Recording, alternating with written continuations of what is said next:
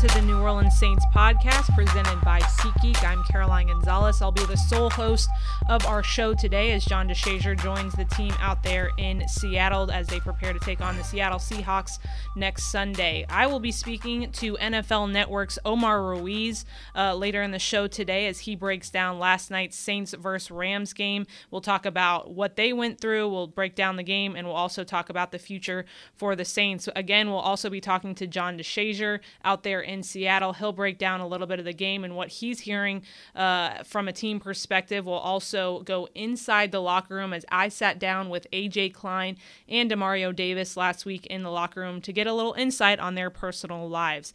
That'll be on today's New Orleans Saints podcast presented by SeatGeek. Let's go ahead and get into our interview with NFL Network's Omar Ruiz. Omar, you were fortunate enough to uh, spend last night's game in the Los Angeles Memorial Coliseum. I hear that it was hotter than most games happening at the Coliseum. How was it for you? Well, I felt like I was still in New Orleans, having been there on Monday, the uh, the Texans Monday night opener, and, and as hot and humid as as you know New Orleans can be. It felt very similar in Los Angeles. Um, an unusually muggy day Mm-hmm. Um, I don't know if that took its toll throughout the course of the game. We did see a lot of bodies go down and, and a lot of injuries happen. Um, that tends to happen early in the year as teams are still working themselves into game shape but it but it did certainly feel a lot hotter than it normally does inside the Coliseum, and, we've seen a lot of bright and sunny days there. You kind of mentioned, you know, in New Orleans, the the Saints practiced outside for all of training camp, obviously. But do you think the field had any impact on how many people went down yesterday? It looked like it was a little bit uh, kind of um, rusty of a field, like the it was just grass, right? Yeah, it's it's a grass field. Okay. Uh, they do a pretty good job. This is the, the, the third year now, or actually fourth year now, being in the Coliseum, having to turn around from USC games. And USC was on the road um, on Saturday, so they had about a week uh, in change to, to turn it over from the last time uh, USC had played a home game there. So um, I think the, the miss conception on the field is that sometimes it looks weird because it's painted with the Pac 12 mm-hmm. and the mm-hmm. NFL logo over it, and the USC markings are painted in green, and then they're painted over in blue for the Rams. So it kind of looks funny. Gotcha. But I think from a player's perspective, I think it held up okay. Gotcha. Yeah. Well, unfortunately, we did see a lot of injuries for both teams yesterday. Uh, namely, Drew Brees went out in the first quarter after you know Aaron Donald's hand came down on his thumb, and he was out for the remainder of the game. From your perspective, there on the sideline, what did you see from the Saints sideline, and obviously the reaction from everyone? Well, yeah, it wasn't very obvious, you know, on the actual play obviously once he went to the bench and, mm-hmm. and you could see him kind of working his hand and and and that famous Im- image that Fox captured where he couldn't even grip the football. Right. Obviously, scary situation because you think about um, the prospects of the season and, and the optimism that I think the Saints um, had going into the year, and, and I think are still applicable um, for you know Super Bowl aspirations. When you think of Drew Brees not being able to grip the ball, so let's say you know, it, it heals, you know, in a couple weeks and he's able to grip the ball. But now you got to throw the football. Mm-hmm. So when you're when you're first seeing that um, unfold in the few seconds after the injury, it's pretty scary stuff. And especially, you know, as, as great a player as Drew Brees has been, and as durable as he's been throughout his career, whenever you see a player like that get injured, and and specifically um, as it relates to how he holds the football at quarterback, it was it was pretty, um, uh, you know, scary to say the least. Absolutely. Well, we'll find out more on that injury hopefully later today or later on in the week. But, Omar, if Teddy Bridgewater does have to take over for the Saints, what is next for this Saints team? Well, I think they, they brought back Teddy for a reason. He was offered a starting position with the Dolphins in their rebuilding mode, and and and they offered him more money to, to come back to, to New Orleans and, and make him the bona fide backup to Drew Brees. And so obviously they believe in Teddy and – and if you remember, Teddy Bridgewater was former first round pick of the Vikings and and took that team to prominence before he got hurt, unfortunately, and and never really seemed to get back on track the way he was pre-knee injury. Mm-hmm. Um, so I think this is a team that rallies around Teddy. He's been a presence in the locker room. You guys remember last year, um, and all the ce- celebratory post-game dance sessions they've had in the locker room. So it's a team that believes in Teddy. Uh, Teddy is a capable player, and I look back to the 2015 season, the last time Drew Brees missed a game.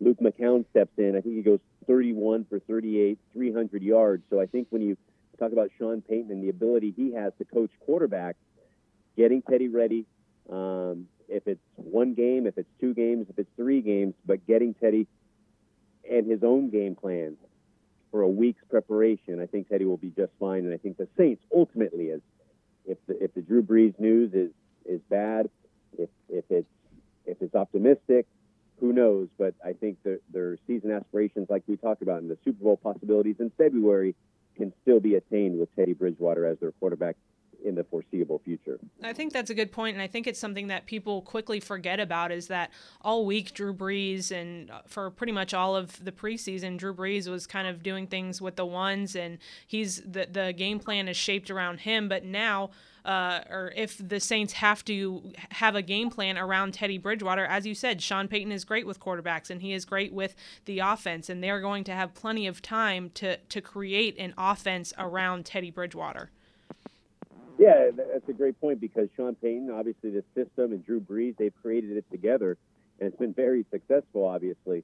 But Drew Brees specifically has things he likes, things he doesn't like, and I'm sure Teddy Bridgewater as a mm-hmm. quarterback and a veteran in this league now has things that he doesn't like and things that he likes better. And now that they have a chance to curtail that game plan for those strengths and perhaps weaknesses around Teddy's game, I think that's something that you can be optimistic about if you're a Saints fan, um, knowing Teddy's in charge. And, and obviously, Teddy Bridgewater is not Drew Brees. Drew Brees is one of the greatest quarterbacks to ever play the game, future Hall of Famer, and all those credentials. But Teddy Bridgewater, I think, can win football games in the NFL. And now it's up to Sean Payton and the rest of the team. And that, and that roster is so deep, hmm. they should be able to withstand, at least for a few weeks anyway, if, if that's what it turns out to be, uh, you know, Teddy Bridgewater at quarterback and, and still be able to be competitive and, and win some games. Yeah, I think you can certainly have a worse quarterback room in the NFL at this point.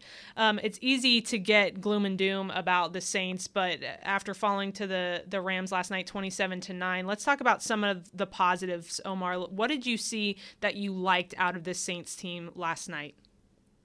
Well, I thought the defense in the first half played exceptionally well. It seemed like they were um, back up to their high level selves.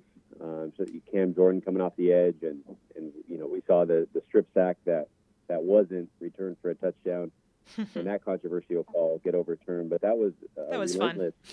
uh, uh, yeah, but we could talk about that one. but you know it was a relentless defense that was playing well and did not hang their heads when Drew Brees got hurt. Now I think with Drew Brees getting hurt, that call overturned and breaking some of the momentum, it's hard to not let that kind of sink in in totality. And, and who knows if their momentum might have been hurt in the second half. But at least in that first half, I thought the defense played well. They were flying around. They wanted to, to have a better performance than they did against the Texans. And to go into the Coliseum and the play they the play they they did in the first half, I thought that was uh, exceptional.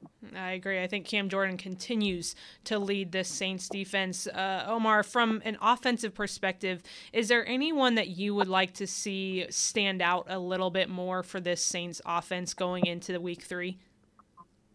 Well, yeah, I, I thought Jared Cook uh, played well. I think when, when Teddy Bridgewater came in the game, he used him as a security blanket, and I like to see that, uh, especially down in the red zone more. Obviously, he's a huge target. Um, they brought him in to add a dynamic element to the tight end position in this offense. And I think he can still continue to be that with obviously Mike, Michael Thomas getting all the attention. Alvin Kamara will continue to be the focal points for defenses. If they can get um, big playability from Cook, that'll certainly help Teddy and certainly help the offense uh, in totality. What about on the defensive side? Obviously, as we mentioned, Cam Jordan just continues to lead and produce for the Saints defense. But is there anyone that you've seen, even carrying over from last year, that you would like to see stand out a little bit more for the Saints D? I think we can maybe get a little more playmaking ability from the backside of the defense. We know how talented, you know, Lattimore and Bell and and PJR and the rest of that secondary, but at this point, with the pass rush that that Cam Jordan is getting and Trey Hendrickson and, and the rest of the guys when that seemed to be the, the, I think the pass rush depth was a question going into this season, and it seems to be getting resounding yes to the answers that they have it, and they're able to in waves get after the quarterback. So to get that playmaking ability on the back end and come up with some turnovers, I think will be key for that defense to you know get some momentum and, and to get some game changing plays uh, in there to help this offense. Because um, that that big strike, big play capability that Brees has when he's that quarterback may not be there um, here. You know, however long this this injury may may turn out to be. So to get that momentum uh, help from the defense would be certainly key for the Saints team. Well, Omar, I won't keep you too much longer. I'll ask you our final question, which is our SeatGeek question. Uh, going into this Sunday matchup against the Seattle Seahawks, if there's one thing that you think the Saints need to focus on going into this Sunday, what do you think that one thing needs to be? I think they'll need to run the football. Uh, I think you know, Kamara was limited to about 45 yards against the Rams. It'll be an equally hostile environment, if not even more so, up at CenturyLink Field, one of the more inhospitable places to play in the NFL, as loud and as crazy as those fans are, not unlike the Superdome. So I think to be able to control the pace and control the football and the, and the flow of the game, they're going to have to run the ball uh, between the trenches and, and really, you know, try to hold the ball as much as possible because uh, the Seahawks will be coming in with a lot of confidence, obviously having just won at Pittsburgh and and you know they're already a confident team coming off a playoff appearance last year. So um, if if they can, the Saints can dictate what they want to do offensively through the run game. I think that'll be critical to their success. Well, we'll have to see. Omar, what's next for you? What's your next stop on NFL game day? Well, I'll get my assignment. You know, later today, I'll be in studio this week uh, for some uh, news updates and and news shifts. We'll see what kind of breaking news we have, but uh, but it's another big big week three, and you know every week, Caroline, we we keep saying, you know, week two, week three, week four. Before you know it, it's going to be the end of the season. But yeah. but these critical games early in the year are the ones that that you kind of look back on later in the year when you're talking about playoffs and home field advantage and and position and jockeying for all those that that turn out to be critical. So yes, it's it may only be week three, but you know every week obviously is important in the NFL. Of course. Well, thanks Omar so much for joining us on today's show. We really appreciate it. Thanks, Caroline. Thanks for having me. You just heard from NFL Network's Omar Ruiz out there in Los Angeles. Now we'll head over to Seattle and hear from our own John DeShazier. John, obviously, the headline story coming out of last night's game was the injury to Drew Brees' thumb. What are you guys hearing over there in Seattle? Well, I mean, we're not hearing much of anything right now. I mean, you see what, what the reports say and those kinds of things, but there's been no official word released by the team. So they're really, from that standpoint, isn't a whole lot for us to to report. Mm-hmm. We just know that the thumb injury obviously uh, affected him. Uh, he couldn't go back in the game. Uh, he was out. Teddy Bridgewater came in and finished up for him, and and um, all we know now going forward is it looks like Teddy Bridgewater might have to continue in that role. He or and or Taysom Hill, but you know again, there's nothing solidified right now. So you know everything's a little bit of speculation. I guess we'll find a little bit more as the day goes along. What did you think of Teddy Bridgewater's performance last night? Obviously, Teddy Bridgewater turned down a starting role with the Miami Dolphins. In retrospect, that was probably a good idea after seeing the Dolphins this year, but uh, turned down a starting role with the Dolphins to come back to the New Orleans Saint and Saints and kind of serve as a backup. But uh, the Saints wanted him back. It was a mutual agreement between the two. Uh, what did you think out of his performance last night? And did you think that uh, he kind of lived up to why the Saints brought him back. Yeah, I thought he was fine. I mean, 17 to 30, 165 yards. Uh, he was sacked a couple of times, but you know, considering the circumstances in which he was thrown, um, I don't think uh, Sean Payton said they didn't have to change the offense a whole lot. And it's a difference when a guy is in there with the number ones practicing all week long mm-hmm. and getting that opportunity to get those reps and hopefully get that cohesion. But you know, I think all things considered, I thought he I thought he handled himself well. Um, if anybody watched the game, you know, yeah, he was sacked twice, but he was under a lot of pressure. The Rams can do that to you, and I thought, um, I thought certainly that the Saints uh, and Sean Payton mentioned, you know, he didn't get a lot of help around him. Uh, there were some drop passes, uh, there were some blown assignments in terms of, of protection. So, you know, everything's got to be cohesive, whether it's Drew Brees or Teddy Bridgewater or Taysom Hill or John DeShazier or whoever's taking snaps. You know, everybody needs a little bit of help from their teammates. That's why it's an 11 on 11 game, and only it only takes one guy to blow his assignment to to bust up a play. So, you know, hopefully uh, they'll get a little bit better uh, cohesion wise. Um, I know a lot of people people were saying, you know, hey, Taysom Hill needed to play some quarterback. Well, the Saints lost receiver Keith Kirkwood in pregame mm-hmm. uh, to an injury. Um, they lost during the game Tre'Quan Smith, so Taysom Hill had to play a lot of receiver down the stretch, unfortunately, and uh, so that probably took him out of the mix uh, as a as a potential uh, at quarterback. But again, I don't think Teddy Bridgewater was was all that bad to be honest with you. He completed 17 out of 30. Uh, Jared Goff, the starter for for the Rams, completed 19 out of 28. So I don't think it was an accuracy uh, accuracy issue, especially when you factor in uh, the passes that were catchable uh, that weren't come up with cleanly for for, for Bridgewater. Um, I think the Saints weren't able to get you know a lot of separation at receiver. I don't think they were able to get deep, and then that you know they're going to have to be able to do some things um, better, obviously against Seattle. When you lose 27 to nine, there's a lot of things you got to be able to do better. But you know, hopefully the week of preparation will will be beneficial from that standpoint. So obviously, looking at Twitter, uh, you know, hearing people coming into the office today, you heard a lot of people, you know, wherever they were watching the game last night. So uh, imagine, John, that you're sitting at a bar last night and you're watching the game, and you have fans all around you that are kind of complaining about Teddy Bridgewater and saying, "Oh, why don't you know, as you said, put Taysom Hill in?" Uh, obviously, we're going from Drew Brees, who is a Hall of Fame quarterback, uh, to Teddy Bridgewater, who was a Pro Bowl selection at one point, started for the Minnesota Vikings. I mean, you could do far worse as a backup quarterback, but if you were sitting with those people, what would you tell them uh, as Teddy Bridgewater now seems like he's going to have to take over for a little bit at quarterback? Well, I'll give them two schools of thought. One, uh, the coaches see these players a lot more, a lot, lot more than the person who's sitting at the wing spot uh, drinking a beer. So they know or have a better idea of who can do what by that process. Um, there's a reason the team practices all week. Uh, there's a reason the team goes through training camp and mini camp and OTAs. Uh, the coaches spend a lot more time with players than we do. Even we do who work for the organization, for the website, and for the digital media team. so they have a better understanding of who can do what and who can be effective. And so, you know, that's that's one school of thought. The second school of thought is this: uh, to to play a person consciously who's not as good as his backup. To to blatantly do that basically means I would rather lose than win. What coach wants to do that? So you know, I, I understand. You know, when people because you know the backup quarterback for most teams has always been the most popular player on the team. There have been times people have been moaning and groaning about Drew Brees uh, throughout the year. So if it happens to Drew Brees, it's certainly going to happen to Teddy Bridgewater.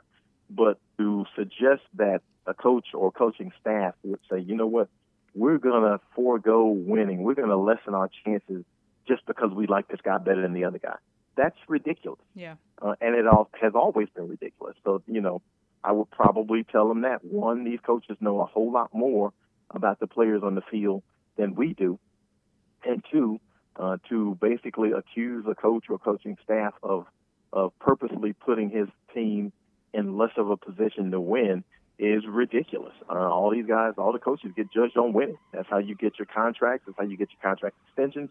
Uh, that's how you make it year to year. That's how you don't get fired. So uh, to to have that thought process, I understand the frustration. I understand, you know, everybody likes the flavor of the month, and I understand everybody's got their opinion. But to me, it, you know, I've always, you know, maintained that it was pretty ridiculous to say that because you're basically saying the guy doesn't care enough about his job to put his team in the best position to win. So, you know, I, I you know, those schools of thought, you know, I understand. Again, I understand why people say them. They don't really sit well with me because, you know, we don't know the entire process, and so to say those things to me comes from an uninformed stance.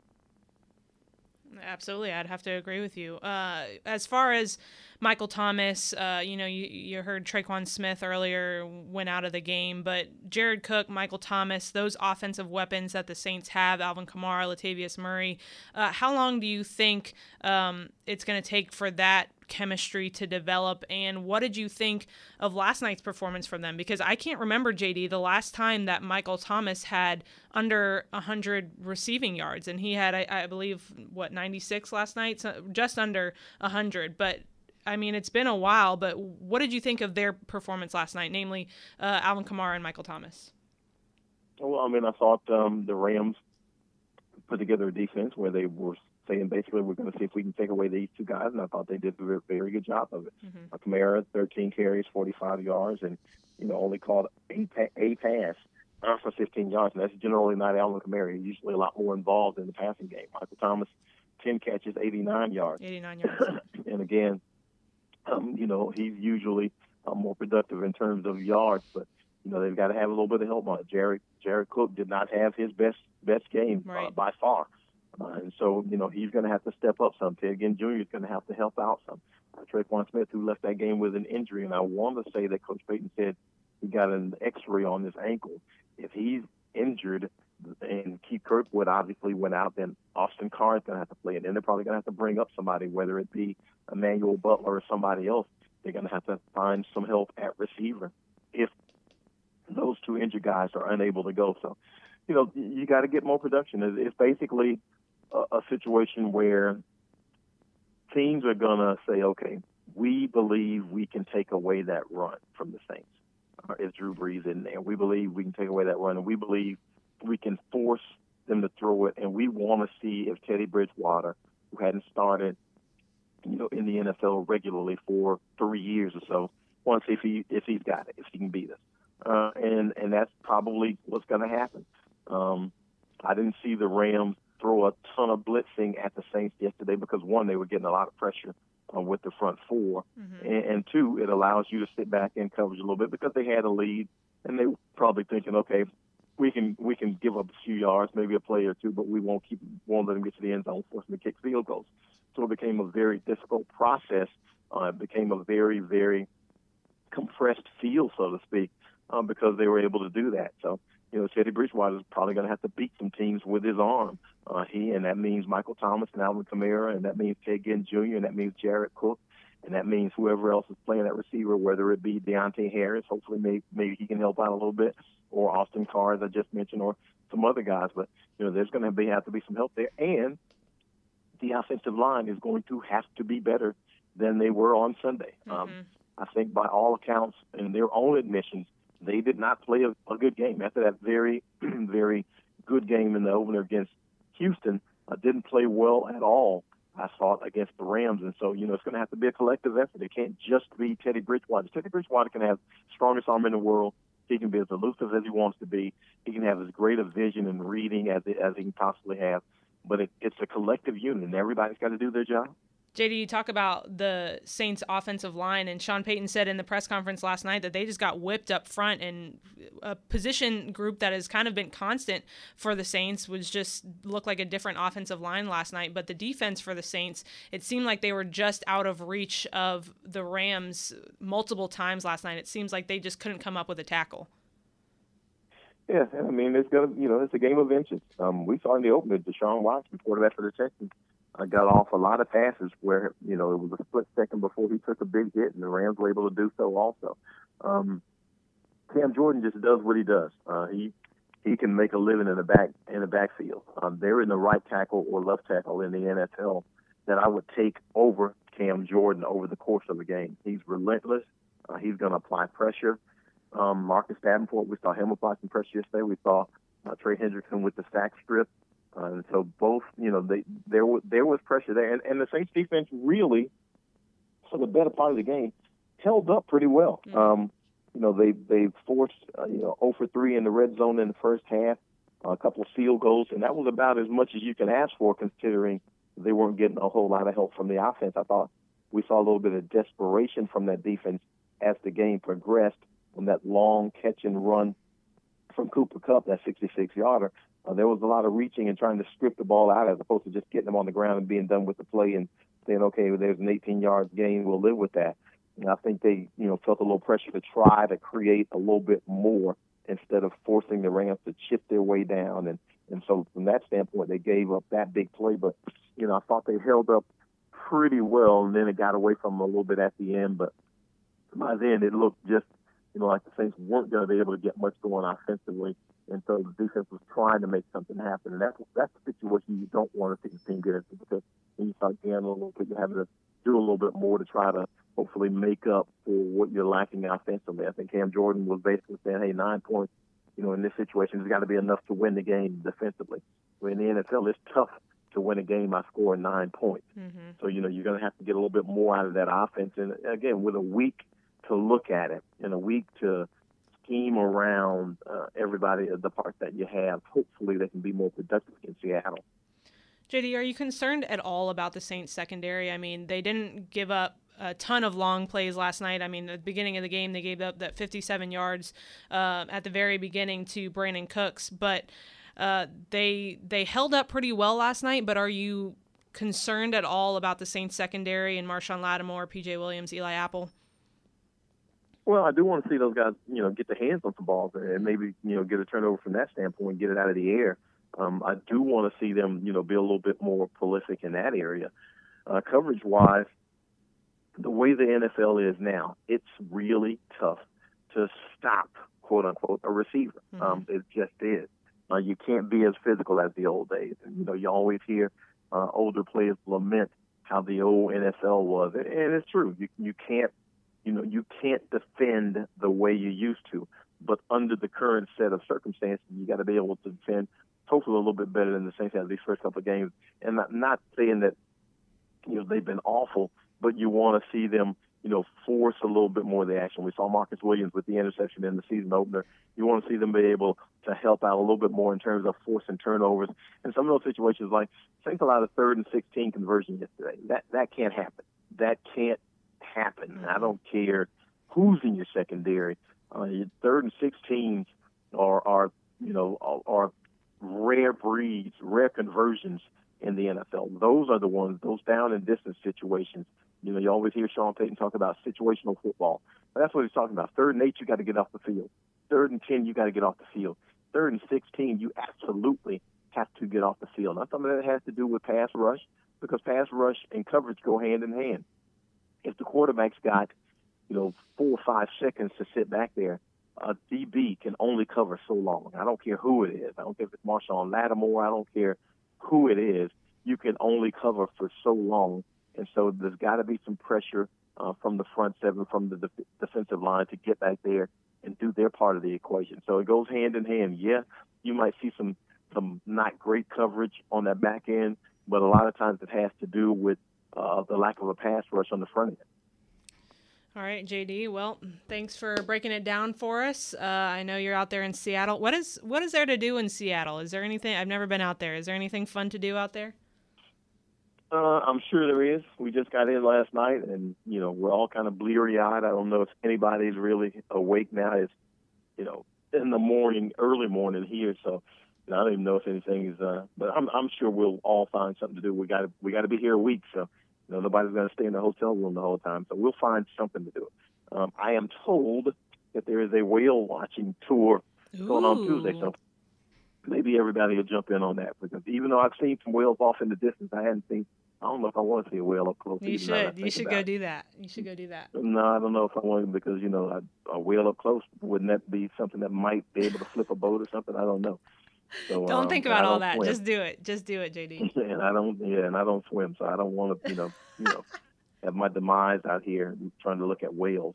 That so is we'll like see, the worst we'll situation you could ever be in. You can't swim. You're going to see whales. I mean, that's terrible. Yeah, exactly. I mean, yeah. So there's a lot going on there that I might not want to be a part of, but we'll we'll see. I'm sure there's a lot of you know good things going on. We'll we'll find something out of you. All right, JD. Well, thanks for uh, joining me on today's show, and good luck. Don't don't get too close to the whales. No, I, I will not be close enough to do anything to a whale. All right, I'll see you later.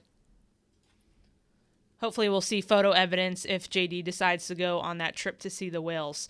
On today's show, we're going to be introducing a new segment called Saint Sit Downs, where we will be going into the locker room and interviewing players one on one and talking about a plethora of different things, just kind of random subjects, things that they've posted about on social media, things that they're involved in, uh, and just a bunch of random questions. Um, and it should be good. Hopefully, it gives you guys a little bit of insight into their lives because, of course, a lot of times we see them as just football players and not as just regular people, just like the rest of us. So, on today's show, we'll be airing the interviews that we had last week with AJ Klein and Demario Davis in the locker room. We are interrupted briefly in the Demario Davis Davis interview by Alex Anzalone, who came out to find me sitting in his locker and he had to go. So uh, a brief interruption, but it doesn't really interfere with the interview. In fact, it provides a little bit of insight as to how Demario Davis feels with Alex Anzalone as his locker mate. Uh, we also talked to AJ Klein, who adopted a baby son over the summer and then had a daughter uh, shortly thereafter. Uh, so we talked to him about his adoption process and much, much more. So you don't want to miss it. That's next on Saint Sit Downs. AJ, you've gone through a lot of changes since last season to this season, especially in your family life. Mm-hmm. I mean, mm-hmm. you went from having no kids to now having two kids. What is the difference? I mean, what's the difference been so far in practice and having to come here every day? What's the biggest adjustment for you? Well, I think the biggest adjustment, one, is uh, just the responsibility that comes with being a father. Um, the off season, we had plenty of time to to spend my first six months with our son and uh, before little girl arrived. So going from one to two and both being under seven months old is definitely quite the adjustment. But my wife has help at home. But just trying to balance family life and trying to balance football um, is definitely a challenge that. I mean, you can't prepare for it. I mean, once either it happens or it, or it doesn't happen, and uh, but luckily my wife's been a trooper and she's been a, a rock star taking care of the kids when I'm here at work and um, when I leave the facility here, I go right back and it's time to dad, and it's dadding until I put the kids down and I can get back to work a little bit on some film. But um, definitely uh, structuring my time wisely is, has been a huge key. I saw your face just like light up as soon as yeah. you started talking about them. Um, you know, did you know that you you guys were going to have a baby of your own before adopting, or how, tell me about that process? And if it's too personal, just no. let me know. So actually, last year. Um, it would have been the week of Thanksgiving. Me and my wife found out we were pregnant. We were already going through the adoption process before we found out we were pregnant. So um, I don't know if you understand how the adoption process works, but usually takes about anywhere from six six months being like the earliest to over a year and a half, two years to get selected to be uh, um, to be up for adoption or get placed with a, a prospective or an expecting mother. Um, so we were expecting to get pregnant and have um, our baby girl, and then probably adopt within the next year, year and a half after we got placed. So, like I said, we found out we were pregnant um, the week of Thanksgiving. That next week, which was only like three weeks after we finished our home study, we got a call from our social worker saying that there was a uh, expecting mother that was moving to New Orleans, um, working with De Adoption Agency out of uh, Lake Charles, and they asked if we were interested, and we were kind of just like shell shocked. We didn't think it was going to happen. Literally within three weeks' time, and our, our home study took two and a half, three months. So um, we were happened very quickly compared to most. So we said yes, let's get more information. We got more information. Um, ended up meeting with the uh, expecting mother um, like a week later, and I think a week after that, she decided to choose us to adopt her her son, um, and now our son. Um, so yeah, it happened very quickly, and we didn't expect it to be back to back, but it's a blessing that it happened. And you said you met the expecting mother. I mean, when she met you, did she did she care about the Saints? Did she kind of was she kind of starstruck? Was there any reaction from no, her? To, to be honest, we kept everything really private. We don't we didn't uh, share a ton of information about my profession or what we did. Just kind of try to stay true to who we are as people and um, our beliefs and and how we intend to raise our kids. And I thought that was the most important thing, thing to focus on because football doesn't last forever, and football doesn't define me as a person, doesn't define me as a man or as a father now. So, um, but she had no idea for probably a few weeks. Um, and then as the process went on, we sat and we met. My, my wife and I went with uh, her to her doctor's appointment. So we were able to see the, the ultrasounds and, and the progression over the next three months until he was born. Um, so through those interactions, we end up talking about it, and she found out that I played football, and she was she was awesome with it. She really just thought it was cool, and and really that's where it it, it left off. There was no um, complications with anything, and she was just she was great. She was really great. You said that you guys um, didn't expect things to happen so Mm-hmm. fast, but obviously you wanted to become a father Yes. because you entered the adoption process. Does it get a little bit harder coming to practice and, and being away from them every day? It does. It does a little bit, um, especially leaving the house before they're awake. But um, every night when I come home, it's, I mean, it's it's a hard it's a hard feeling to describe because I think anybody else in this in this locker room that's a father and, and Craig and Demario and all those guys can attest to it. No matter how bad your day is or how good your day is at work, when you come home, you look forward to seeing your, your wife and your kids and. Um, especially Cannon being seven months now, he's so his his personality is shining through, and um, he's he's starting to babble some words, and his he's always got a smile on his face. So it's definitely a a sweet thing to come home every day. Outside of football, who do you hope your kids see you as? Oh my goodness, I know it's a loaded question because I don't even know the answer to myself, but that's it. Um, I would like to hope that my children see me as um, a passionate, dedicated individual who not only loves Jesus and, and God, a man that's led by faith, but also um, I want my kids to know my love for my wife and how devoted I am. Um, and I think at the end of the day, as long as I can, I, I try to model myself after my father. Um, so if I can be half the man he was, I know that I'll be good. So that's awesome. Well, thanks, AJ. I appreciate it. no problem. All right, Demar, you've lived in New Orleans for two years now. Favorite restaurant? Uh, probably probably Smitty's. I like the crawfish at Smitty's. What kind of restaurant is it? It's seafood. And that's all you like is the crawfish? I mean, I tried some of the other stuff like you know the shrimp po' boys and stuff like that, but definitely the crawfish is, is the best thing at Smitty's. But if you have like a best friend from college coming in town, your parents, are you going to take them to Smitty's or are you going to take them somewhere else? It depends on what they got what they got a taste for. Like uh, my wife cooks in a lot, so we eat we eat in a lot, and so um, the first option probably would be eat at home. Um, but if it depends on depends on what they want. But that's one of my favorite restaurants. Or um, Copeland's. I like Copeland's. I mean, I, I'm in Kenner, so I just I mean I stay local. I used to live in Kenner. It stinks out there. Yeah, it ain't too bad. What's your favorite thing that your wife cooks at home?